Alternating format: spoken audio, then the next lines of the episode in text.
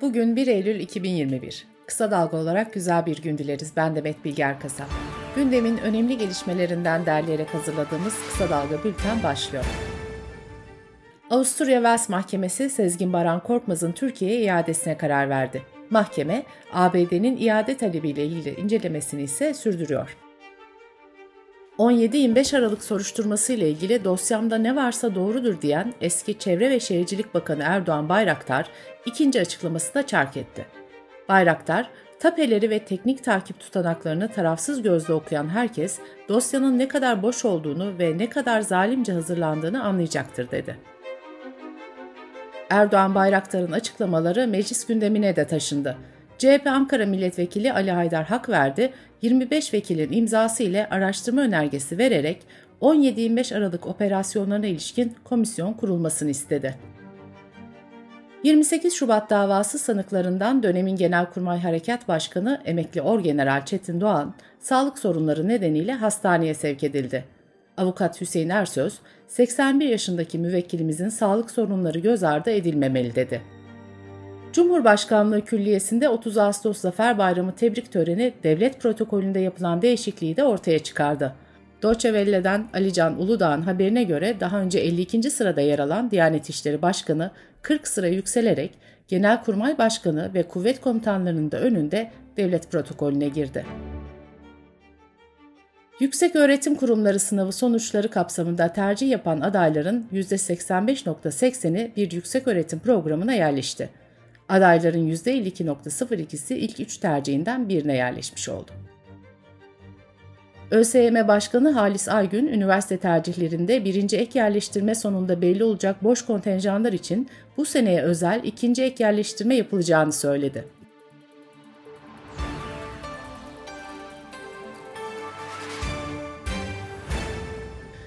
Merkez üssü Kütahya'nın Altıntaş ilçesi olan 5 büyüklüğünde bir deprem meydana geldi.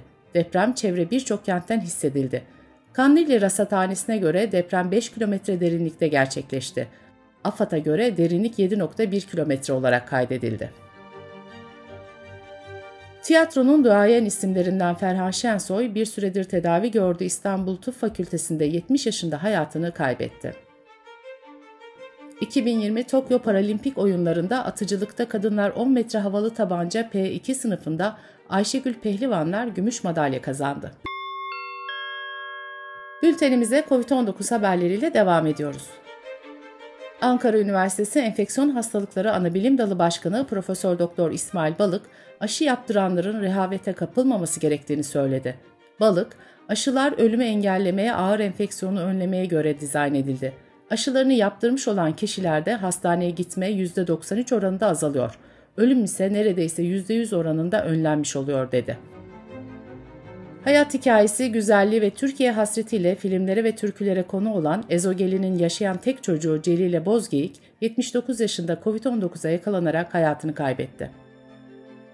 Doçent Doktor Faruk Karakeçili Erzincan'da aşı öncesi dönemde hastanelerde yoğunluklu olarak 65-75 yaş üstü kişilerin bulunduğunu, şimdilerde ise hastanede yatanların genç aşısızlar olduğunu aktardı. Amerika'da Covid nedeniyle hastaneye yatanların günlük ortalama sayısı geçen kış aylarından bu yana ilk kez 100 bini geçti. Avrupa Birliği, ABD'ye gerekli olmayan seyahatlerin durdurulması tavsiyesinde bulundu. Sırada ekonomi haberleri var. Makarna tüketimi artarken fiyatı da giderek yükseliyor. Bu yıla 3.20 ve 3.45 lira seviyelerinden başlayan bir paket makarnanın fiyatı 4.5 liraya kadar çıktı. Türkiye Makarna Sanayicileri Derneği Yönetim Kurulu Başkanı Abdülkadir Küllahçıoğlu, makarnalık buğday ton fiyatı 3200 lira, kilo fiyatı 3.2 lira. Buradan bakacak olursak fiyatın çok olağan olduğu görülebilir dedi. Rekabet Kurumu Başkanı Birol Küle, son dönemde fiyat artışlarıyla gündeme gelen çimento sektörüyle ilgili Nisan ayında başlatılan kapsamlı soruşturmanın devam ettiğini söyledi. Çiftçilerin Tarım Kredi Kooperatifine olan borçlarını yapılandırmalar için başvuru süreleri 31 Ekim'de sona eriyor. Bu tarihten sonra borçlarını ödemeyen çiftçiler için haciz uygulaması yeniden başlayacak.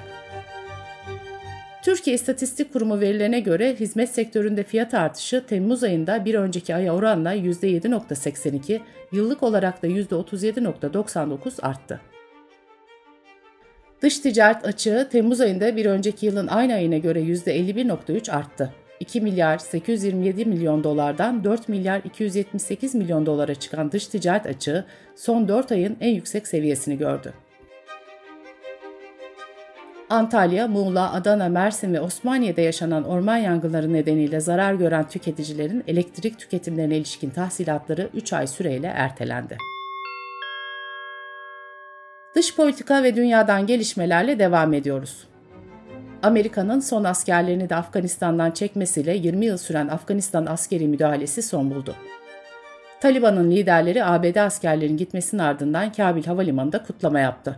Taliban sözcüsü Mücahit, herkesle diplomatik ilişkileri tasvip ediyoruz. ABD ve bütün dünya ile iyi ilişkilere sahip olmak istiyoruz dedi.